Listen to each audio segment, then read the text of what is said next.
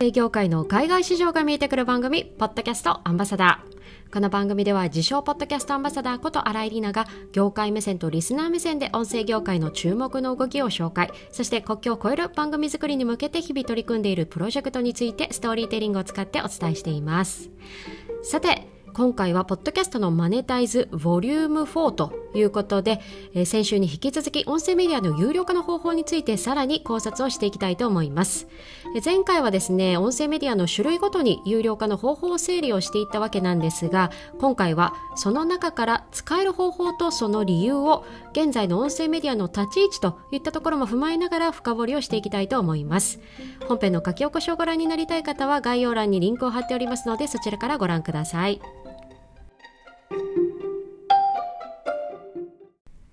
さて、今回は音声メディア有料化の使える方法について先週から引き続いて深く考察をしていくんですが、まずは前回のおさらいを簡単にしておきたいと思います。え前回はですね、音声メディアを4つの種類に分けてそれぞれの違う有料化の方法について整理をしていきました。えまず1つ目は、ボイシーやヒマラヤなどの音声配信プラットフォーム。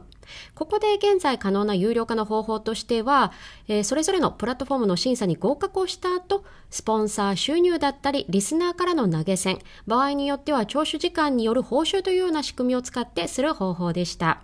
えそして次は、ポッドキャスト。こちらはですね、まあ、Apple Podcast と Spotify が今それぞれ、今から一般人でも使えるサブスクモデルというのが、まあ、開発をされていて、もうすぐ、まあ、使えるようになるかなという段階に来ているところでした。そして3つ目はクラブハウスなどの音声 SNS。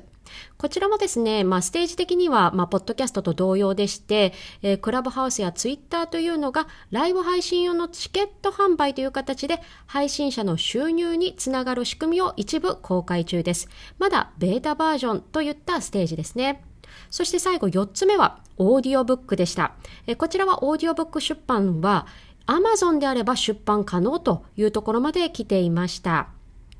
と、ここまでが前回の簡単な総まとめになるんですが、それではこの様々ある有料化の方法の中で、このポッドキャストアンバサダーの私が使えると思ったものは何かというと、ズバリオーディオブックです。えー、その理由はいろいろあるんですが、今回3つにまとめてお話をしたいと思います。まず1つ目はですね、オーディオブック市場の大きさです。まあ、世界市場を見てみても、あるデータによれば、オーディオブック市場というのは、ポッドキャスト市場の約3倍以上もあるんですね。まあ、もちろん、ポッドキャストよりも随分と前からある市場ということもあるんですが、それに加えて現在ではですね、例えばリーチできるターゲットもえー、大きくなってきていて、えー、例えば、もともとあった大人向けの本というだけじゃなくてですね、教育という分野から子供向けのオーディオブックというのも最近大きく伸びてきているようなんです。まあ、そういった世代に関わらずリーチができる音声メディアというふうな立ち位置のオーディオブック。これはですね、まあ、音声業界の中でも強いメディアだと思います。そして二つ目の理由は、スケールアップのしやすさです。ここはですね、どちらかというと、プラットフォーム同士の比較というところに話がなっていくんですが、まず、今回冒頭で整理をしたように、オーディオブックを個人配信ができるプラットフォームとしては今、Amazon がありますよというふうにご紹介をしました。この Amazon というプラットフォーム、ボイシーやヒマラヤなどの音声配信プラットフォームと比較をしてみると、やはり利用者数というのはそもそも大きく違いますよね。ま、音声配信プラットフォームの有料化の方法というのは、え、先ほどお伝えをした通り、審査に通りさえすれば、ま、国内の音声配信者にとっては結構利用しやすい方法だと思うんですが、一方で、ここの中で収入をスケールアップしようとした場合、そもそものアプリのダウンロード数、利用者数が増えない限り頭打ちとなってくるんですね。まあ、収入の母数というのがアプリの利用者数に比例をしてくるんです。そう考えたときにですね、アマゾンの利用者数に勝てるアプリというのは今そうそういませんよね。まあ、もちろん音声メディアを聞くプラットフォームとしてはアマゾンの立ち位置というのは結構弱いかもしれません。ただ、潜在的な顧客数というのが非常に大きい中で、まあ、このオーディオブック出版の仕組みを持っている Amazon を使うというのはもう一つ注目に値するポイントだと思います。そして最後3つ目の理由。オーディオブックが使えるというふうに考えた理由は、音声を音声のまま販売することができるという方法であることです。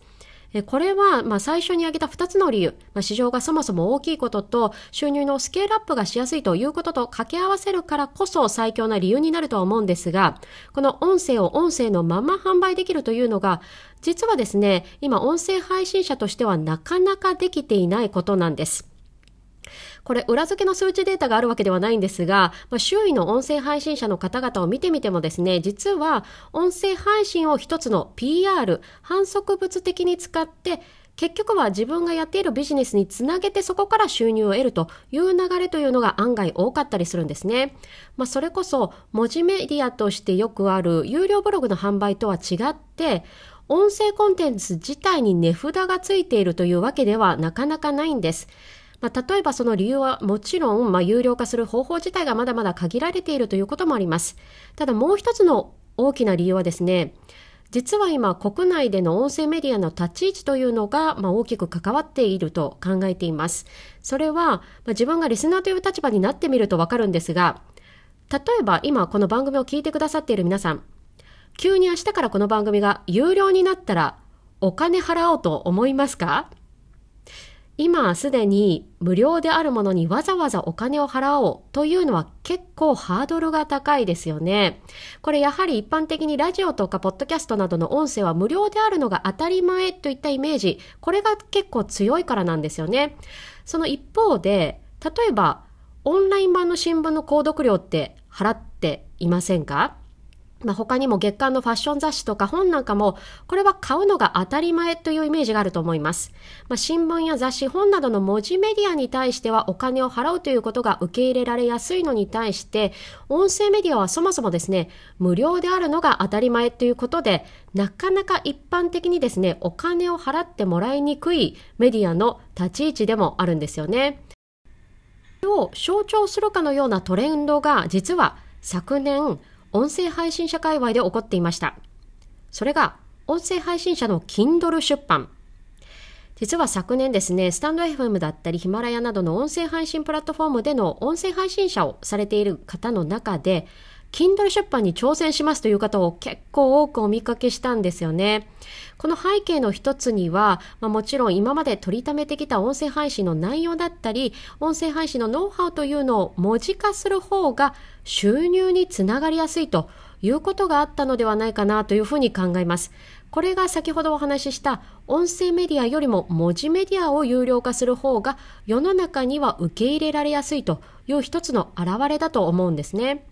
まあ、そこで今回私が注目したオーディオブックというのは、音声を音声のまま販売できる方法ではありつつも、世の中的にはですね、ブック、まあ、本という立ち位置なんで、お金を払ってもいいという感覚の中に入りやすいメディアでもあります。まあ、そこが実は絶妙な立ち位置のメディアでして、しかもまだ Kindle 出版よりも参入されている方も少ないブルーオーシャンでもあるんです。今回、まあ、先に挙げた大きな市場と収入のスケールアップのしやすさといった理由と掛け合わせて、さらに音声を音声のまま販売できる珍しい方法としても、このオーディオブックというのが、えー、ポッドキャストアンバサダーでは一押し使える方法という結論に至りました。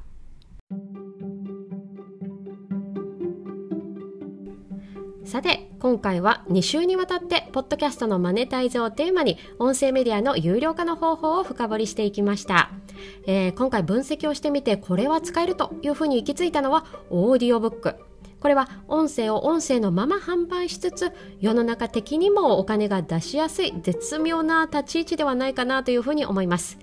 えこれ実はですね私自身のミッションステートメントともつながるんです。えー、そのステートメントとは音声は音声のまま。コンテンツをボーダレスに楽しめる世界を目指す。まあ、これにもマッチする、まあ、オーディオブック。ちょっと個人的にはですね、Kindle とオーディオブックダブルで出版という形も面白いかなというふうに考えています。